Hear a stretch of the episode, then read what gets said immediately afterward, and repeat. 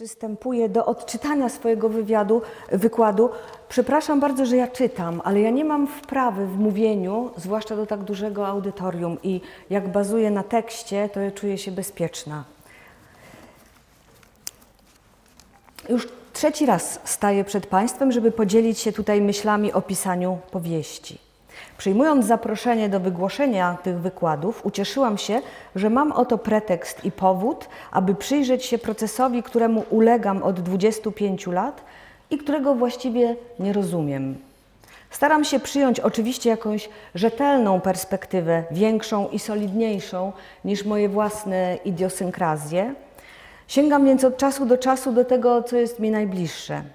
Do psychologii mm, w ogólności, a psychologii głębi w szczególności. Ten ostatni wykład, niestety, w którym postaram się nazwać własne przypuszczenia y, co do pochodzenia owych postaci, y, owych tajemniczych istot, jakimi są postacie literackie, zacznę od bardzo pięknego cytatu z Liosy, który pisał. Garstka postaci literackich naznaczyła moje życie znacznie mocniej niż y, sporo osób z krwi i kości, które dane mi było poznać. Choć prawdą jest, że kiedy postacie fikcyjne i prawdziwi ludzie przynależą do teraźniejszości, rzeczywistość tych drugich, tych prawdziwych, przeważa wówczas nad pierwszymi, czyli postaciami. Nic, nic nie jest bowiem tak żywe jak ciało, które można zobaczyć i dotknąć. Różnica ta jednak znika, kiedy obie kategorie stają się przeszłością, wspomnieniem. Przewagę zyskują wtedy ci pierwsi, postacie literackie, gdyż prawdziwi ludzie nieubłaganie gasną w naszej pamięci, podczas gdy postać literacką można ożywiać bez końca, jako że wymaga to minimalnego wysiłku rozchylenia kartek książki i odnalezienia właściwych linijek. I taką właśnie postacią, mam nadzieję, jest Duszejko. Prowadź swój pług przez kości umarłych nie była książką zaplanowaną. Można powiedzieć, wpadłam. Ale jednocześnie nie mogę uznać, że wzięła się z niczego i została wymyślona na gorąco.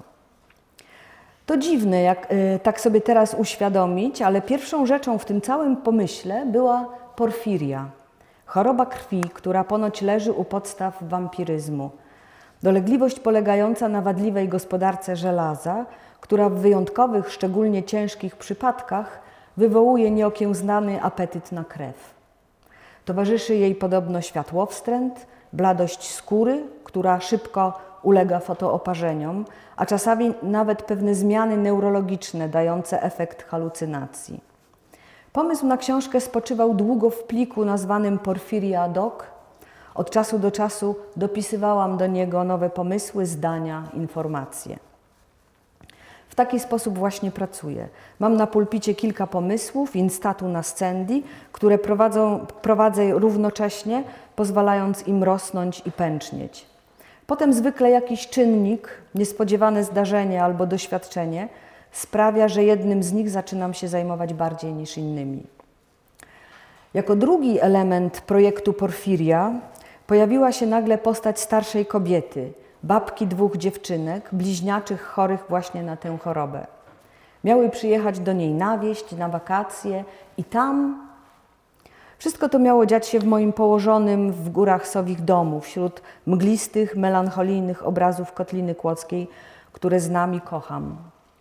Ustawiłam się w pozycji owej babci i powoli, jąkając się, pokasłując, zaczęłam odnajdywać jej głos, a potem konsekwentnie również sposób myślenia, mentalność, by na koniec przyswoić, przyswoić sobie także jej sposób patrzenia na świat. Moment wyłonienia się duszejko był niezauważalny. Weszłam w nią, w jej wzrok, jej oczy stały się moimi okularami i nagle potrafiłam spojrzeć na wszystko, co też sama widziałam oczami Janiny. Nastrój, mroczność kotliny i wchodzące w kadr coraz dziwniejsze postaci, które Duszejko niejako wywoływała. Myślę, że gdybym poprzestała na tym etapie, napisałabym horror. Im bardziej jednak wyrazista stawała się Janina Duszejko, tym mocniej była namacalna psychologicznie. Tym bardziej ją lubiłam i tym jednak mniej chciałam ją obsadzać w roli bohaterki horroru. Duszejko domagała się ode mnie misji do spełnienia. Jej wyrazisty charakter mógł się tylko ukazać w działaniu.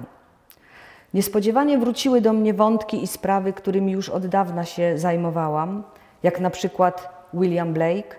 Powracały też myśli, drobne spostrzeżenia, odważne hipotezy i dziwaczne teorie. Z radością dostrzegałam, że jest ich coraz więcej i więcej. Janina Duszejko, już z imieniem i nazwiskiem, którego pochodzenia nie umiem sobie dzisiaj przypomnieć, siedziała w pustej przestrzeni, gdzieś w Kłodzkiej Kotlinie i czekała na to, co się wydarzy. Trudno mi dzisiaj powiedzieć, że wyposażałam ją w, równe, w różne cechy, które do tej pory nosiłam w sobie, a do których nie bardzo chciałam się przyznawać, zwłaszcza w towarzystwie mądrych i wykształconych ludzi. Niewypowiedziane drążyły niczym woda dziurę w skale, żeby wydobyć się na zewnątrz. Był to raczej proces nabierania przez tę postać kształtu, jakbyśmy zoomując wyostrzali obraz, który z ogólnego zarysu nagle zaczyna odsłaniać najmniejsze szczegóły. Terminem, który musimy wziąć pod uwagę, rozważając niezwykły i zdumiewający proces powstawania postaci literackich, jest personifikacja. Pojęcie personifikacji rozumiem za Jamesem Hillmanem, mój ulubiony filozof i psycholog, jako spontaniczne doświadczanie, wyobrażanie sobie i mówienie o wewnętrznych obrazach i kompleksach, jako o obecnościach psychicznych. Personifikacja więc y, to jest to rodzaj aktywności psychicznej, która stwarza byty ludzkie czy nieludzkie na swoje własne wybiórcze podobieństwo. Jest to więc jakaś odmiana projekcji. Jeżeli przyjmiemy, że realne jest to, co działa i zmienia rzeczywistość bez względu na, na ontologiczne umocowanie, to takie fikcje autora są bardziej realne niż jego własne realne ja, i wydają się bardziej spójne i przekonujące niż sam twórca. Literatura zna wiele przykładów bohaterów barwnych i długowiecznych, stworzonych przez niezbyt ciekawych autorów. Dużo lepiej znamy Stanisława Wokulskiego e, niż jego twórcę Bolesława Prusa. Fascynujące jest też, że obdarzane są one większą długowiecznością, jak powiedział Liosa, niż sama osoba kreatora. Pisarze umierają i ich egzystencje rozpadają się w pył, podczas gdy jego, jej postacie wciąż żyją i działają. Wszystko to opiera się na pewnej podstawowej idei, która mówi nam, że istnieje pewien tryb myślenia, który zakłada możliwość umieszczenia jakiegoś wydarzenia wewnętrznego na zewnątrz, sprawiając jednocześnie, że jego treść ożywia się, nabiera cech charakteru osobowego. To jest właśnie personifikacja. Stara grecka tradycja uważała personifikowanie za konieczny tryb rozumienia świata. Grecy i Rzymianie używali jej do obdarzenia psychicznymi mocami pojęć nawet abstrakcyjnych, takich jak nadzieja, sprawiedliwość, właściwa pora itd. Tak Stąd wzięli się w dużej mierze starożytni bogowie. Janinie Duszejko daleko jest jednak do bogów. Jest stara, zaniedbana, ma brudne paznokcie i bałagan w pokoju. Nie udało jej się w życiu, jest samotna i dziwaczna. Zajmuje się pognębioną i wyśmianą przez lepszy świat astrologią. Zamiast powtarzać modne, obowiązujące teorie, snuje swoje dziwactwa.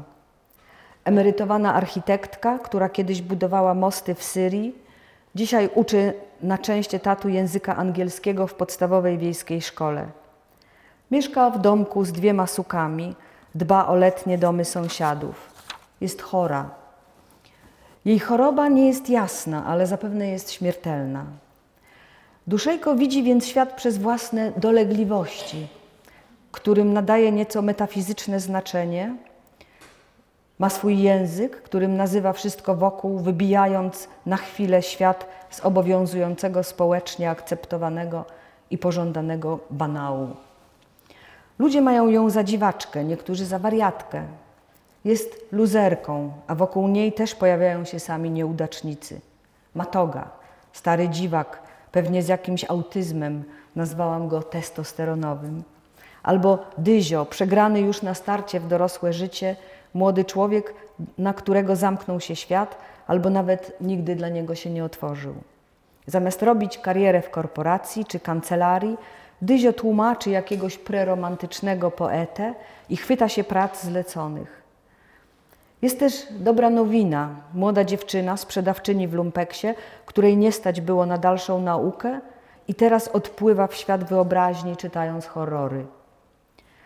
Symbolem tego tak rozumianego wcale niepejoratywnego nieudacznictwa jest Boros Schneider, entomolog, który pasjonuje się tak nieważnymi drobinkami życia jak zgniotki szkarłatne i mimo swego uniwersyteckiego stopnia jest też outsiderem. Pozostający w opozycji do pędzącego, wypasionego, skupionego na sobie świata, może stanowić wzorzec dla tego rodzaju ludzi. Nie zaprzeczę, że takie wyraźne postaci literackie jak Duszejko są w jakiejś mierze fragmentaryczną częścią samego piszącego, która, które wydostają się na zewnątrz i przyoblekają w ciało, przynajmniej na papierze. Nie nazwałabym ich jednak emanacją tego, co wyparte, ponieważ w dużej mierze jesteśmy ich całkiem świadomi. Istniał w moim niedalekim sąsiedztwie dużo bardziej materialny i konkretny pierwowzór Janiny pod postacią mojej sąsiadki, architektki i artystki, z którą miałam zaszczyt i przyjemność się kolegować. Idea samotnej, subwersywnej, choć łagodnej kobiety składała się więc z więcej niż jednego wątku. Były to drobne obserwacje i podglądania znajomych na przyjęciu, w podróży, szybkie skanowanie wzrokiem ich domu, sposobu w jaki mówili. Nigdy nie zapomnę wrażenia, jakie zrobiła na mnie jedna taka starsza pani, ubrana w kolorowe i powłóczyste, quasi hipisowskie szaty, kiedy podeszła do mnie na jakiejś imprezie i łapiąc mnie za guzik zapytała: A ty, kochanie, gdzie masz ascendent? To wtedy pojawiła się w mojej głowie myśl jak błyskawica. Astrologia. Duszejko będzie zajmować się astrologią. To będzie jej alternatywny porządek świata. Chcę przez to powiedzieć, że owo personifikowanie nie jest czystą, naiwną projekcją. Nie można zastosować tu prostej psychoanalizy, która jest zresztą niewolniczką czasu. Zawsze może sięgać jedynie do tego, co było, nigdy zaś do tego, co będzie. Psychoanaliza szuka przyczyn naszego zachowania w przeszłości, w zalążkach tego, kim, staliś, kim się staliśmy. Lecz możliwa jest także psychoanaliza zgoła odwrotna, zupełnie inna, która postuluje traktowanie siebie, istniejącego tu i teraz ja, jako zalążka tego, czym staniemy się w przyszłości. Gdyby zastosować tę metodę, duszejko byłaby więc pewną możliwą projekcją mnie samej w przyszłości. I może tak właśnie jest. Jeżeli sprawy potoczą się w tym kierunku, jeżeli węzły konfliktów i traum nie zostaną rozwiązane, jeżeli nie zmieni się otoczenie i mechanizmy, którymi ono rządzi, zaś emocje nie zostaną rozładowane, a stan wyuczonej bezradności będzie trwał przez następnych 20 lat, tak, ostrzegam, stanę się Janiną Duszejko.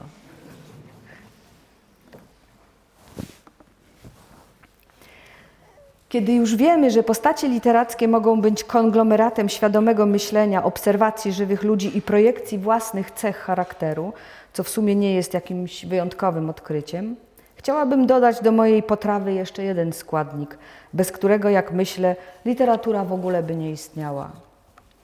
Kiedy opowiadałam Państwu o psychologii tworzenia narracji, budowania postaci i stwarzania świata wyobrażonego w powieściach, kiedy przyglądałam się innym pisarzom i pisarkom, zastanawiam się, jak to się dzieje, że przy ich biurkach w zwyczajnych pokojach, niczym hologramy, zaczynają się wyświetlać jakieś inne światy, które przeniesione potem na papier stają się uczestnikami życia psychicznego innych ludzi.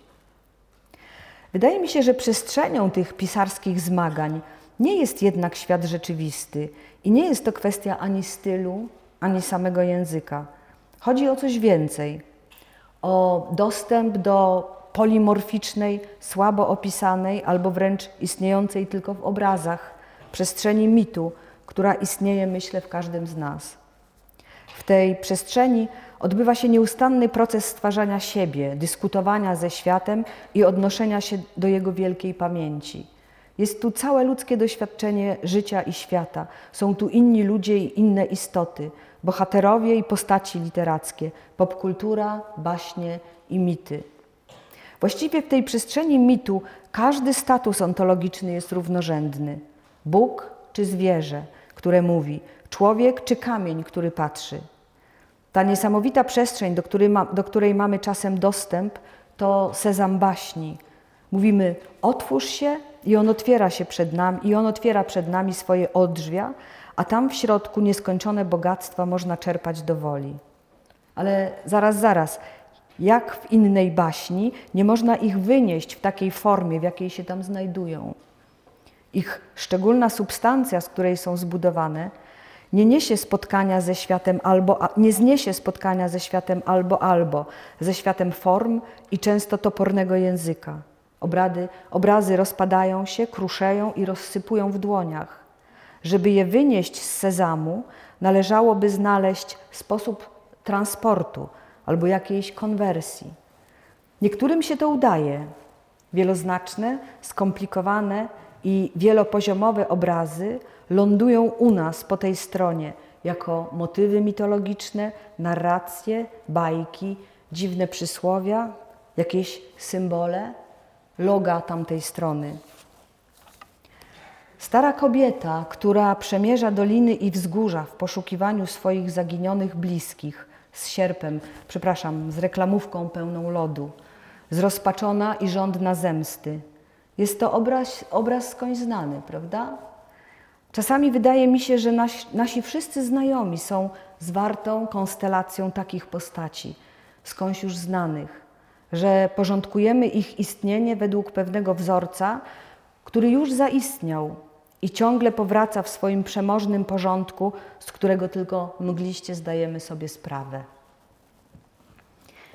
Myślenie mitologiczne zwyczajowo traktuje się jako, jako pewną właściwość dziecięcych czasów człowieka w przeszłości, charakterystyczną dla człowieka kultury tradycyjnej, w której mit pełnił rolę uniwersalnej opowieści, wyjaśniającej i uzasadniającej porządek świata. Myślenie mityczne nie różnicowało człowieka od innych elementów świata. Nie doszło jeszcze do alienacji człowieka od przyrody. Człowiek uważał, że jest spokrewniony ze zwierzętami i roślinami, lub że między nim a światem przyrody występuje łączność.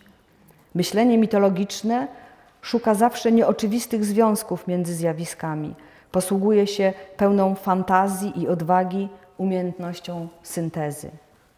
Ma zdolność do łączenia zjawisk odległych od siebie i wykazuje ich zadziwiające podobieństwa. Jest czułe na drobne fakty, na pomijane detale.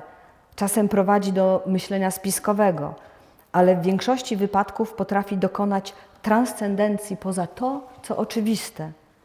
Posługując się rytuałem, uspokaja nas i upewnia w tym, że świat może być godny zaufania.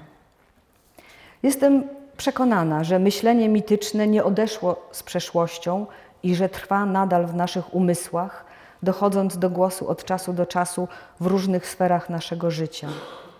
Religia, giełda, a także w całości naszego życia codziennego. W sztuce zaś wydaje się warunkiem sine qua non każdej wypowiedzi artystycznej. Bardzo pięknie ujął to William Wordsworth, kiedy pisał: Każdej naturalnej formie, skale, owocowi, kwiatu, nawet poszczególnym kamieniom, którymi wybrukowano drogę, przydawałem życie moralne. Widziałem, jak one czują, lub też łączyłem je z, jakimś, z jakimiś uczuciami. Ta wielka masa leżała przede mną, otulona w duszę żyjącą, a wszystko, co widziałem, oddychało wewnętrznym znaczeniem.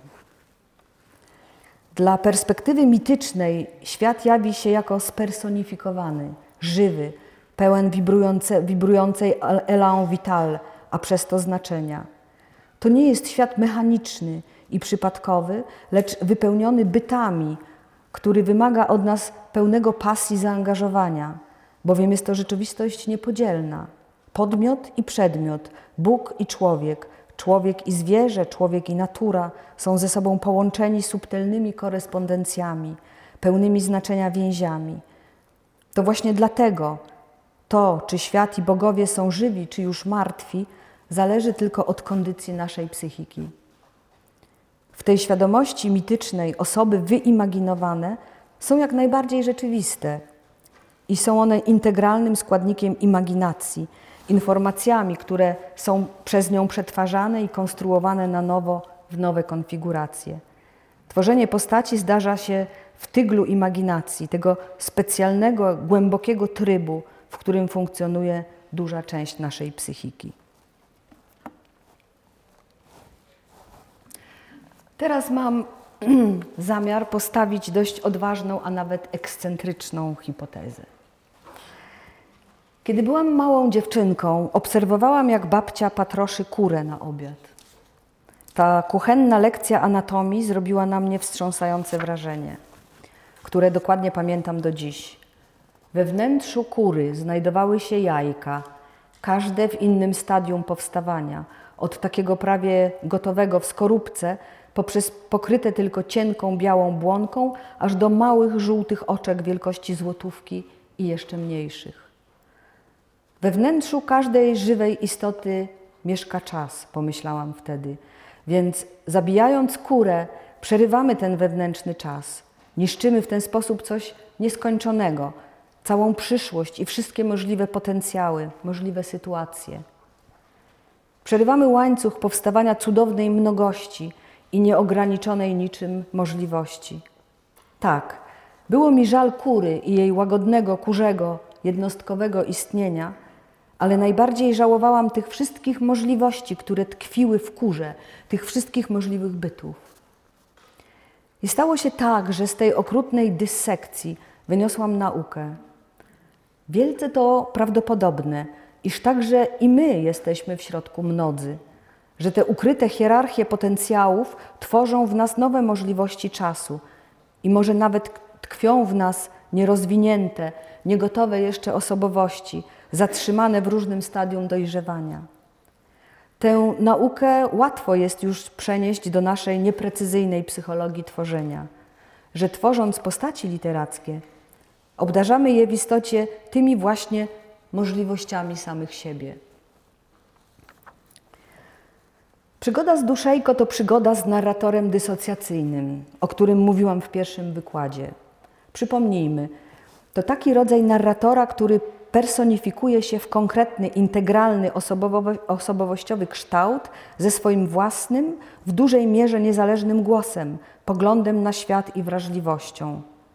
To głos powstający na skutek dość szczególnego procesu psychologicznego, w którym autor pozwala na narratorowi czy postaci zaanektować na czas powieści większą niż zwykle sferę autorskiego ja, przez co dochodzi do swego rodzaju owładnięcia, czy lepiej powiedzieć ogarnięcia, żeby nie narazić się na działające teraz bardzo aktywnie służby egzorcystyczne.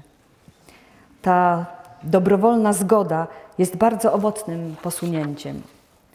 Postać czy narrator, korzystając z zasobów energetycznych autora czy autorki, w, z wielką energią jest w stanie stworzyć przekonującą osobowość, która będąc sama zintegrowana, wyjątkowo nabiera w jakiś sposób pewnej niezależności i emancypuje się. Psychologia, a w szczególności psychoanaliza, zwróciła uwagę na fenomen personalizacji, mierząc się z psychopatologicznymi zjawiskami takimi jak przypadki osobowości wielorakiej, zaburzenia dysocjacyjne czy halucynacje. Sama przy tym, co ciekawe, stosowała swego rodzaju personifikację niczym starożytny Grek. Stworzyła ego, superego, dziecko, rodzica, hordę pierwotną itd., tak itd. Tak Znamy to wszystko z Freuda. Zawsze byłam zwolenniczką psychologicznego poglądu, że upieranie się przy wierze w jedno niepodzielne ja jest tworem naszej kultury i odzwierciedla nasz nieposkromiony indywidualizm. Cywilizacyjne zasługi tego rodzaju punktu widzenia są niezaprzeczalne. Chcemy, żeby nas traktowano jako osoby, domagamy się swoich praw, a swoją pojedynczość i wewnętrzną integralność projektujemy na monoteistycznego Boga, uznając polite politeistyczne religie za jakiś rodzaj dziecięctwa. Lecz może lepiej, przynajmniej do kwestii artystycznych, przyjąć by tezę przeciwną. Jest nas mnogość, Moje imię to Legion, morze potencjałów naszkicowanych, zarysowanych ledwie cech budujących inne tożsamości. Możliwe, ale niepewne, czekające być może na inne czasy, w których lepiej mogłyby dojść do głosu i zaskoczyć swojego nosiciela, kiedy zdumiony zakrzyknie kiedyś: Nie sądziłam, że mogę tak się zachować, albo to przecież nie jestem ja. W pisaniu powieści ta odśrodkowa siła silniej dochodzi do głosu.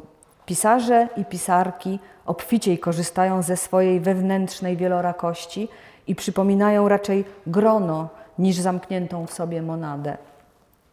Możliwe, że mieści się w nich wiele osobowości, a każda z nich jest osobowością potencjalną, gotową zaistnieć dopiero w opowiadanej historii, przez co nie zaburzają codziennego funkcjonowania. Zdaje się, że nasz wewnętrzny chaos i zamęt jest naszym największym bogactwem.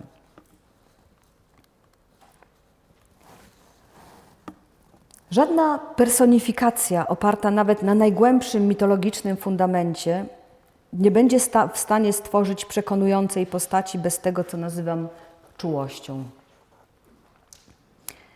Obdarzona głosem, zmaterializowana duszejko nie stanie się pełnym człowiekiem działającym na wyobraźnię czytelnika bez odrobiny miłości. Nie wiem, jak opisać ten rodzaj afektu do abstrakcyjnego bytu, jakim jest postać literacka. Sam fakt pojawienia się emocji wobec wymyślonej czy wyprojektowanej postaci świadczą o tym, że ona już się ukonstytuowała, że zakreśliła swoje granice, nabrała ludzkich cech, wytyczyła swoje miejsce w bycie, a tym samym oderwała się od swojego kreatora. Właśnie w przestrzeni tego oddalenia może się pojawić najprawdziwsza emocja. Ten drobny klik, znaczący moment, kiedy wobec nierealnej postaci rodzi się jak, jak najbardziej realna empatia, zawiera w sobie całą tajemnicę stworzenia. Miguel de Unamuno pisał: Aby wszystko kochać, aby współczuć wszystkiemu, co ludzkie i pozaludzkie, żyjące i nieobdarzone życiem, musisz wszystko czuć wewnątrz siebie samego. Wszystko musisz sobie uosobić, czyli spersonalizować. Miłość bowiem uosabia wszystko, co kocha, czemu współczuje. Kochamy tylko to, co do nas podobne, i to miłość odsłania nam te podobieństwa. Miłość personalizuje to wszystko, co kocha. W idei można się zakochać jedynie dokonawszy jej uosobienia. To więc, co na początku było spersonifikowaną projekcją, co samowolnie oderwało się od kreatora i zaczęło istnieć niezależnie, powraca do niego niejako w całej swojej postaci i domaga się pokochania, czyli uosobienia na powrót. Ta dziwna alchemia związku między twórcą a postacią paradoksalnie wzmacnia ją i uniezależnia jeszcze bardziej. Upierałabym się, że w jakiś sposób twórca zawsze kocha swoją postać, inaczej nie byłoby możliwe dogłębne zbudowanie jej tożsamości i psychologii. Niczym Bóg w raju który stwarzając człowieka musi go jednocześnie obdarzyć miłością i czułością i przydając mu wolność, godzi się na wycofanie swojej nad nim kontroli i własnej sprawczości.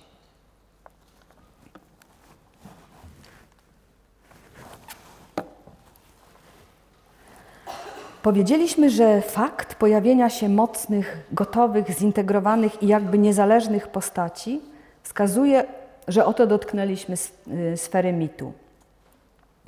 W tym wielkim zasobniku na mit, jakim jest nasza psychika, mieści się, y, mieszczą się skompresowane, skompresowane w narrację i postaci y, podstawowa pamięć naszego gatunku oraz prastare wzory zachowań. Jednocześnie jest to szczególna instrukcja obsługi, ponieważ wszystko, co tam się mieści, jest płynne, nachodzące na siebie, a jedyna logika, która tam obowiązuje, jest logiką snu. Ten ogromny rezerwuar obrazów jest nam niezwykle pomocny. To dzięki niemu jesteśmy w stanie porozumieć się na najgłębszym poziomie. Ale stopień integracji i niezależności postaci można mierzyć jej swoistą gotowością do wymiany, kiedy już zdecydowałam, że Duszejko będzie fascynowała się astrologią, musiałam sama do niej zbudować most z tej starożytnej pięknej sztuki szukania w świecie sensów, jaka od tysięcy lat jest, jaką od tysięcy lat jest astrologia. Podjęłam więc coś w rodzaju własnych studiów i podrzucając mojej postaci pewne prawidła i zasady, zobaczyłam, jak postać kierująca się własną misją, psychologicznie określona, emocjonalnie zarysowana, zaczyna sama, niejako na własną rękę, używać ich do zrozumienia zasad świata, w którym żyje, a więc zasad świata powieściowego. Obserwowanie, jak Janina Duszejko zaczyna stosować stare zasady astrologii do opisywania własnego środowiska, było absolutnie cudowne. Bo przecież to Duszejko, wierząc w to czy nie wierząc, utrzymywała, że mordercami są zwierzęta i przez filtr tego przekonania potrzebowała dowodów astrologicznych na udowodnienie takich możliwości. Przerzucałam więc całe tomy książek, szukając drobnych wskazówek i podpowiedzi. Rysowałam próbne horoskopy ofiar, przydając im nie tylko daty, ale nawet i godziny urodzin. Deliberowałam sama ze sobą, czym różni się pozycja księżyca w skorpionie od pozycji w lwie. Przyznam, że był to bardzo owocny czas, który przekonał mnie, że każda usystematyzowana wiedza, połączona ze sobą w logiczny sposób, wewnętrznie spójna, jest w stanie wytłumaczyć wszystko, co tylko zechcemy, jeśli włożymy w to dość wysiłku. Perspektywa Duszejko zwróciła mi uwagę na bardzo ciekawe rzeczy. Na przykład to, że w, ogromnie, że w ogromnym kosmosie astrologii swoje miejsce ma kategoria zwana małe zwierzęta i że w badaniu wzajemnych zależności i relacji jest ona traktowana równie poważnie jak sprawy miłosne, zarabianie pieniędzy, praca czy kariera. Ekscentryczne myślenie Duszejko zwróciło mi także uwagę, że pewne okoliczności, w tym sensie układy planet, traktowane jako dobroczynne i niosące sukces, mogą mieć swoją ciemną stronę i że właściwie nie istnieje nic takiego jak sukces i porażka, ponieważ każde z nich jest nieskończenie bardziej skomplikowane niż to dualistyczne, prostackie wartościowanie.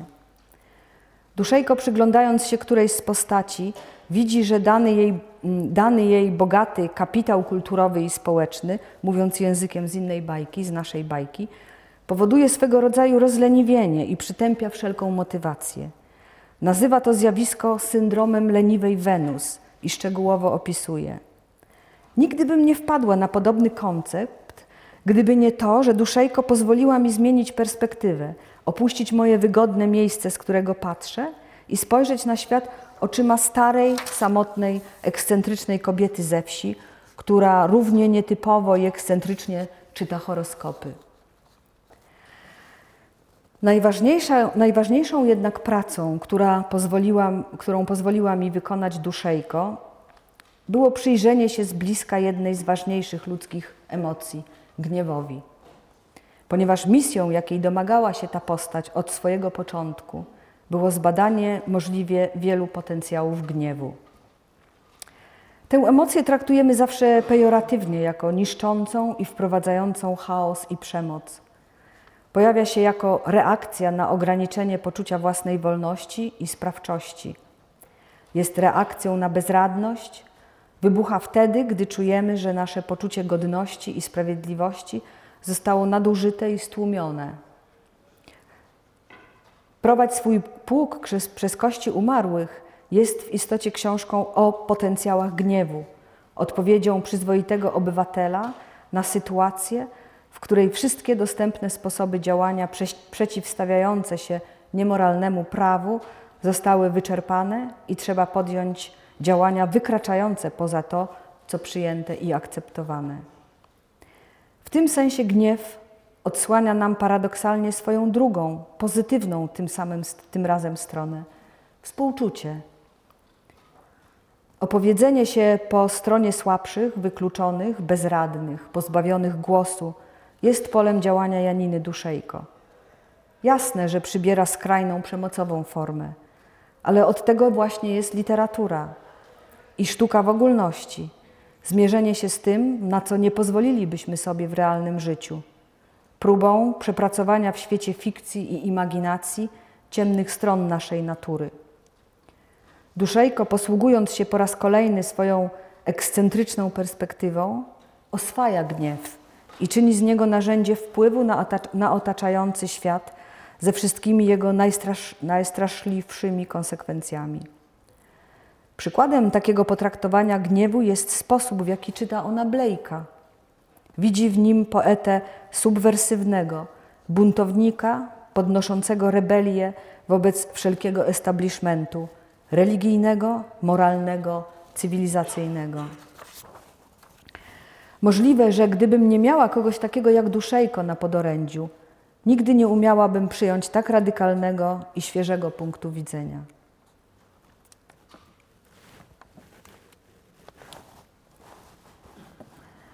Dziś z pewnym dystansem mogę sobie przypomnieć, jak pracowałam nad pługiem. Otóż po napisa napisaniu biegunów popadłam w stan dziwnej pustki i wydawało mi się, że w głowie mam zupełnie wysprzątane, że nie ostał się żaden, nawet najmniejszy, naj najbardziej lichy pomysł. Właściwie było mi z tym dobrze. Zbiegło się to ze sporymi zmianami w moim życiu, które ciężko przeżyłam, z przeprowadzką i wieloma wyjazdami. Nie planowałam pisania następnej książki. Dość szybko jednak okazało się, że zapomniałam o kontrakcie z moim wydawcą, który zobowiązywał mnie do oddania mu jeszcze jednej książki w określonym czasie. Popadając w rozleniwienie, odebrałam to jak grom z jasnego, jak, y, jak z jasnego nieba, jak dopust Boży.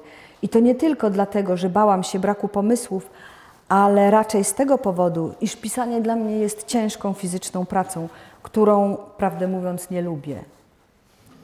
Pomyślałam sobie, że najprostszym sposobem poradzenia sobie z tym zobowiązaniem będzie pójście po linii najmniejszego oporu i napisanie rzeczy dobrze osadzonej w gatunku. Napiszę prostą, linearną powieść, taką, że kiedy tylko postawi się jej żagle, ta popłynie sama, śmiało i suwerennie przez niespokojne morze fikcji. Z tego powodu wzięłam sobie sześć miesięcy urlopu z życia i wycofałam się w miejsce ciche i ustronne, po czym zasiadłam do pisaniu. Po pół roku prowadź swój pług przez kościół umarłych było gotowe.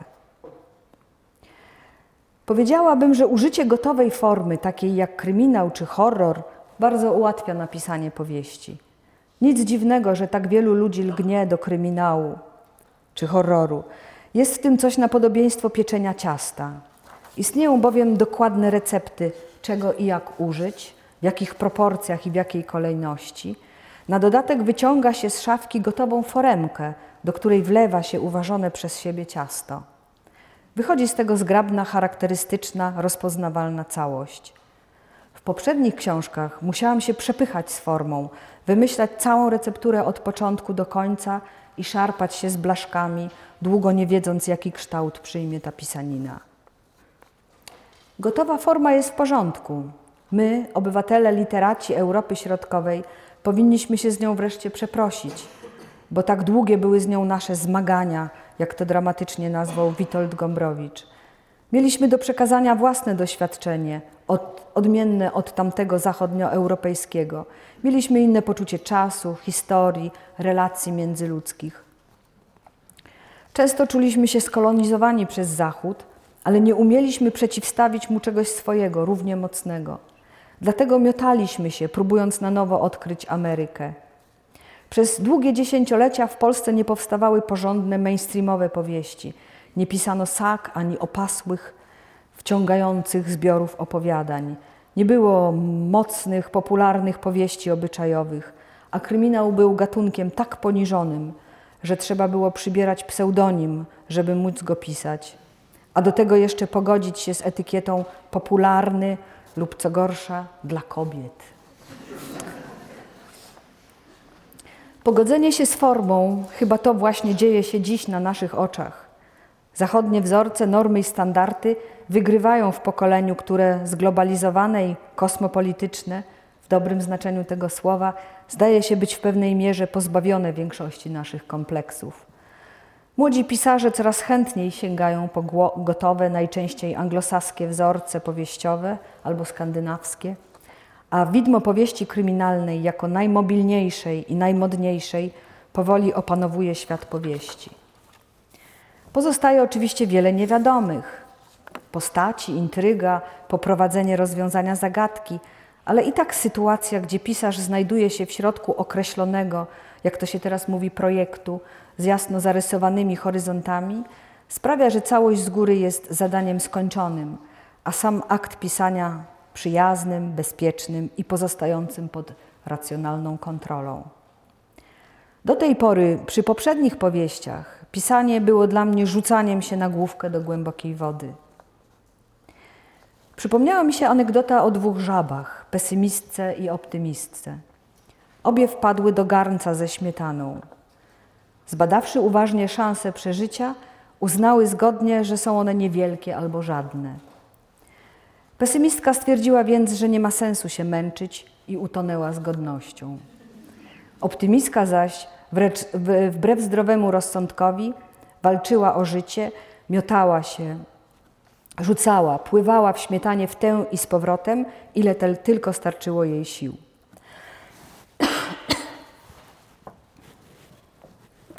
W którymś momencie okazało się, że tymi desperackimi ruchami ubiła śmietanę na masło i jak po maśle wylazła z garnka i uratowała się. Chcę przez to powiedzieć, że do tej pory moje pisanie pługu przypominało zachowanie żaby optymistki. Pisząc chaotycznie na lewo i prawo, skacząc z, z obrazu w dialog, z opisu w notatkę, ubijałam z chaosu opowieść, tworząc wątki i postaci. Potrzebny jest do tego właśnie nieprzebrany optymizm, o wiele ważniejszy niż przeceniany często talent czy pracowitość. W najogólniejszym stopniu Prowadź swój pług przez Kościół umarłych jest książką o nieudacznikach, ludziach nie do końca typowych, frikach, outsiderach i odszczepieńcach. Obudzili się z ręką w nocniku, gdy okazało się, że świat już do nich nie należy, że zajmując się Blake'iem i astrologią, nie przypilnowali go, a on dostał się w łapy psychopatycznych, pewnych siebie i swoich racji macho, którzy sięgnąwszy, sięgnąwszy po władzę, rozkroili go między siebie jak pizzę. Narzucili swoją wiarę, światopoglądy, swoje płytkie i pozbawione empatii myślenie o innych, swój instrumentalny stosunek do natury, moralność kalego i etykę silniejszego. Do rządzenia i polityki podobno predestynowani są ludzie ekstrawertyczni i śmiali, pewni siebie i umiejący występować publicznie. Ludzie, na których atak nie tylko nie zaburza, lecz wręcz przeciwnie, mobilizuje ich do walki – Potrafią się bronić i czują, że ich racje są zawsze ważniejsze i lepsze niż racje innych. Tacy ludzie często mają cechy przywódcze, jeżeli zaś nie przywódcze, to makiaweliczne, manipulatorskie, to znaczy bez zmrużenia oka traktują innych jako narzędzia do realizacji jakichś swoich pokrętnych celów. Takich ludzi niełatwo zawstydzić. Nie cierpią też z powodu, z powodu poczuć winy. Nie czują potrzeby przepraszania czy pokory, lubią współzawodniczyć. Czasem są brawurowo odważni i nie czują lęku. Relacje z innymi opierają na własnym interesie, zbytnio nie przywiązują się emocjonalnie, przez co łatwo im zmieniać sojusze i przystosowywać się do nowej sytuacji, co sami uznają za inteligencję społeczną. Zupełnie nie mają poczucia empatii. Gdyby mieli, nie mogliby być tak efektywni. Czytelnik już zapewne domyślił się, że opisuje tutaj przypadek osobowości powszechnie zwanej psychopatyczną. Gdyby przyjrzeć się porządkowi świata od tej strony, łatwo będzie zauważyć, że żyjemy w dziwnym systemie. Oto powstało coś w rodzaju nowego y, systemu klasowego. U władzy psychopaci, narzucający swój system wartości zupełnie od nich różnym, y, zupełnie od nich różnym, wrażliwym neurotykom, którzy w świecie tych pierwszych czują się wyobcowani i nie dają sobie z nim rady, a zatem mają jeszcze mniej możliwości, by upomnieć się o swoje. Jest to oczywiście uproszczona wizja rzeczywistości, ale chyba jednak na tyle znamienna, że dało się na niej oprzeć zawarty w powieści mityczny porządek świata płaskowyżu, gdzie toczy się akcja pługu. Miałam więc prosty podział, który leżał u podstaw swego rodzaju piramidy władzy. U szczytu znaleźli się mężczyźni, patriarchalni, paternalistycznie nastawieni wobec dołów, pewni siebie, bezwzględni i cyniczni. Na dole zaś była mix multitude, barwna, niejednorodna większość tych innych, słabszych, mniej zorganizowanych, często wykluczonych, pozbawionych aspiracji do władzy, zmuszonych żyć na warunkach dyktowanych tych z góry, przez tych z góry. Najsłabszym elementem tej piramidy władzy są oczywiście zwierzęta. One stały się symbolem tych wszystkich cichych, czystego serca, o których pięknie mówią Ewangelie, dodając pocieszająco na koniec, że to właśnie oni osiągną Królestwo Niebieskie. Starałam się unikać używania tej prostej i według mnie nieprawdziwej zasady, która stawia ludzi i zwierzęta po przeciwnych stronach barykady. Potraktowałam zwierzęta jako największych wykluczonych, tych, z którymi nikt się nie liczy, pozbawionych głosu, dosłownie i w przenośni. Unieważniłam granicę człowiek-zwierzę. Pokazałam, że leży ona zupełnie gdzie indziej i nie ma w związku, związku z gatunkiem, lecz z władzą, dostępem do dóbr. To z tego powodu Duszejko mówi o swoich sukach dziewczynki. Owe dwa psy przeszły więc w pomyśle książki ciekawą ewolucję. Z wnuczek głównej bohaterki stały się psami. Scena w książce, kiedy ksiądz Szelest przychodzi z kolendą do Janiny Duszejko i przez okno widzi cmentarzyk dla zwierząt, mogłaby przytrafić się mnie samej. Cmentarzyk, który miałam w ogrodzie, zawsze prędzej czy później prowokował do rozmów o zwierzętach, o naszej po nich żałobie i o tym, na ile zwierzęta są częścią naszej własnej najbliższej rodziny. Więzi i emocjonalna bliskość, jaka rodzi się pomiędzy człowiekiem i zwierzęciem, wcale nie jest gorsza od tej, którą tworzą między sobą ludzie. I nie można jej oceniać jako dziwacznej dewiacji, histerii. Duszejko ze swoimi dwiema sukami tworzy rodzinę.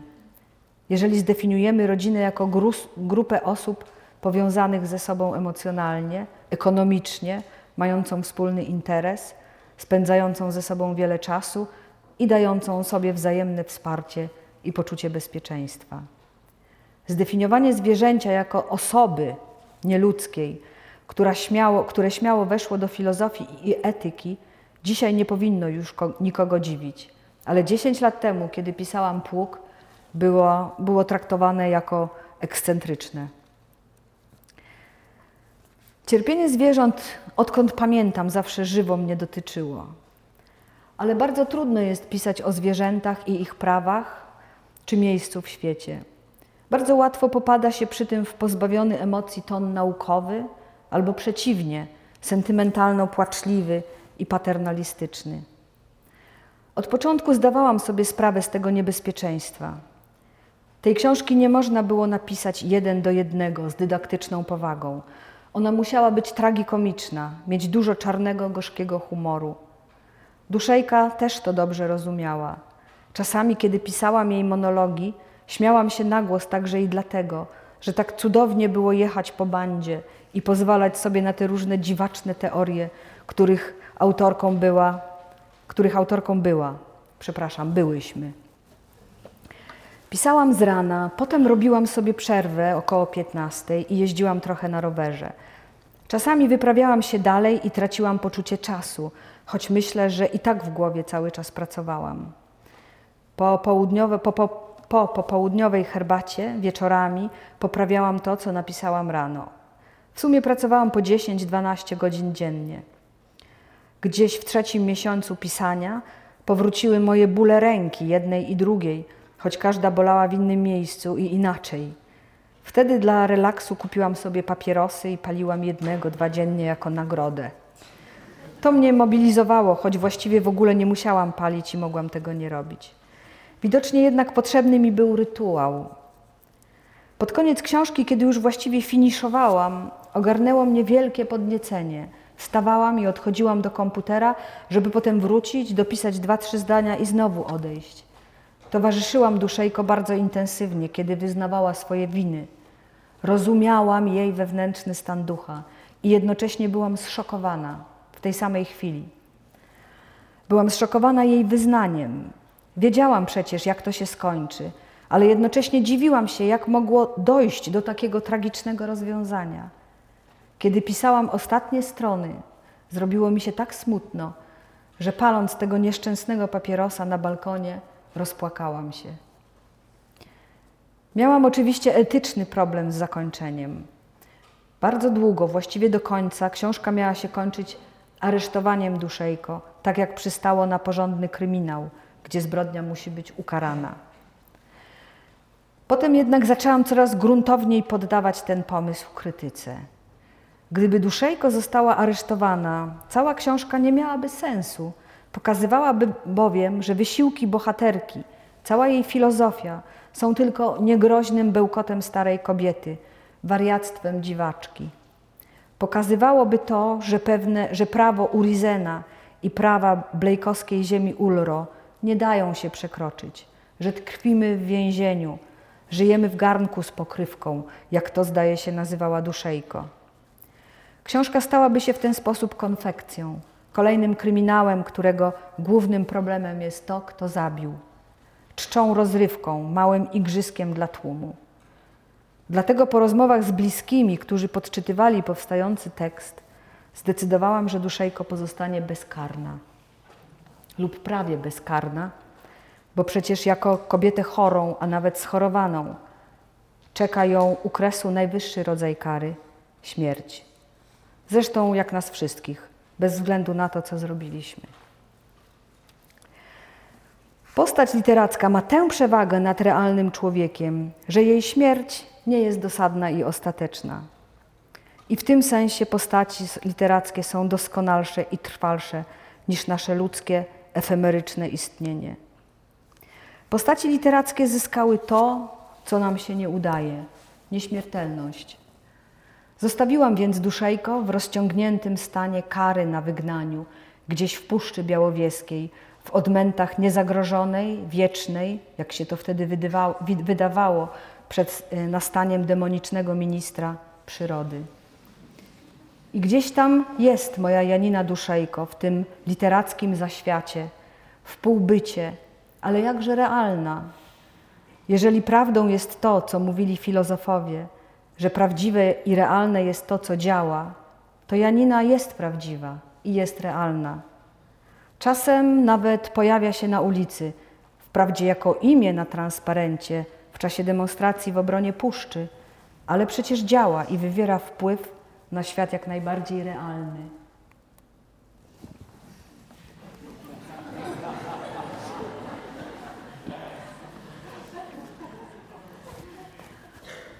Jestem staromodną adeptką psychologii. Język, którego nabywałam za młodu, opiera się w dużej mierze na klasycznej psychoanalizie i tkwi we mnie po dziś dzień na tyle mocno, że zapewne nie nauczę się już tak dobrze żadnego innego. Nie porwą mnie już wyrachowa wyrachowane, racjonalne koncepcje kognitywistyczne czy ewolucyjne. W jakimś sensie jestem skamieliną, która uważa, że ego jest czymś kruchym i filigranowym wobec całej reszty psyche, wisienką na torcie. Cały tort zaś ma kształt stożka i składa się z warstw. Schodząc w głąb, w każdą kolejną, z każdą kolejną warstwą wchodzi się w coraz głębsze rejony psychiki, by wreszcie osiągnąć poziom zbiorowy. Zresztą tylko po to, żeby zaraz go przekroczyć i przeć jeszcze niżej, ku światowi, światowi nieludzkiemu, organicznemu, organicznemu i w końcu nieorganicznemu. Uważam, że mamy w sobie cały świat i czas, to znaczy nie tylko przeszłość pojedynczą, ale także gatunkową, oraz jeszcze większą, dla której nie mam nazwy. Korzystam z tego zasobu, a wehikułem, który mi to umożliwia, jest wyobraźnia. To właśnie ta zdolność pozwala mi w określonych warunkach tworzyć w sobie postaci, z perspektywy których można opisać świat. I ten ich punkt widzenia często, często bywał zaskakujący dla mnie samej i jakby przekraczał moje zwykłe, codzienne ja. Określiłabym te postaci jako techniczne, ponieważ dźwigają ciężar większej sprawy, podobnie jak w banku poboczne konta, które stworzone są tylko na użytek innych transakcji, nazywa się kontami technicznymi. Zdarza się przy tym nierzadko, że konta takie rosną w siłę i na koniec powiązane są tak mocno z innymi poważniejszymi operacjami, że nie sposób wyobrazić sobie ich braku. Otóż Duszejko jest właśnie taką postacią w jakiś sposób emblematyczną, która zawładnęła mną, a potem powoli dojrzewała przez czas pisania książki. Ostatecznie wcale jej nie zlikwidowałam, jak likwiduje się niepotrzebne już konta. Trzymam ją, może się jeszcze na coś przyda. Są więc postaci literackie naszym snem, naszą wypreparowaną z doświadczenia i imaginacji wyższą formą istnienia, która, o ile ma świadomość własnego pochodzenia, pewnie nie zdaje sobie sprawy z naszego istnienia. Może to wszystko jest część, częścią większej struktury, hierarchicznej, w której to my jesteśmy literaturą pisaną przez przyrodę, postaciami pochodzącymi z wegetatywnej, a może i nieorganicznej imaginacji świata. Dla postaci literackich przyjmuje poetycko istnienie, przyjmują poetycko istnienie pewnego specjalnego wymiaru, czegoś w rodzaju przechowalni bytów. Trafiają tam, kiedy powieść już się ukazała i teraz ich historie, dramaty i tragedie rozgrywane są w umysłach czytelników. Niczym wirtualne awatary ucieleśniają w sobie węzły naszych osobnych, a jednak powszechnych doświadczeń. Zmagają się z nimi za nas i dla nas. Żyją niejako wiecznie, dopóki nie spłoną biblioteki, a w kosmos nie ulecą nasze serwery i chmury. Nie zużywają się, gdy sięga po nie kolejne pokolenie czytelników, co najwyżej bledną nieco, gdy rzeczywistość zmienia się tak bardzo, że ich historie stają się niezrozumiałe dzierżą triumfalnie swoje losy, napawają się smakiem swoich, choć napisanych przez kogo innego wspomnień i cieszą się nawet jakimś cieniem fizyczności, którym je obdarzono, ale nigdy się nie urodziły, choć same twierdzą, że tak. I twierdzą też, że są spokrewnione z bogami. Mają one wielki wpływ na świat. Ich imiona i nazwiska pamięta się lepiej niż imiona i nazwiska prawdziwych ludzi – potrafią zawrócić w głowie, być wzorami do naśladowania lub, lub przeciwnie, ich osoby są uważane za przeklęte. Z ich powodu żywi ludzie są w stanie popełnić samobójstwo. Myślę o tej rozciągniętej, pozawymiarowej przestrzeni, o tym bardo literackim, bardzo często wracając do ulubionych bohaterów, do zagubionego w świecie bezradnego czytacza kina z autodafé Canettiego – do milczącego podwodnego kapitana Nemo ze stu mil podmorskiej podróży Werna, do nieprzeniknionej i nieszczęśliwej Anny Kareniny i do Marty, Alicji, Gregora, Hansa, Barbary. Nie starczyłoby mi czasu, żeby ich wszystkich przywołać po imieniu. I na koniec chcę z całym przekonaniem powiedzieć, że nie ma sztuki bez szczypty i racjonalności, którą tutaj państwo, Państwa raczę bo sztuka wyraża zawsze całość doświadczenia człowieka, w którym zawierają się przecież intuicja i obsesje, szaleństwo i fantazja w równym stopniu jak idee. Język zaś jest nożem i widelcem, którymi z gracją konsumujemy tę rzeczywistość. Dziękuję bardzo.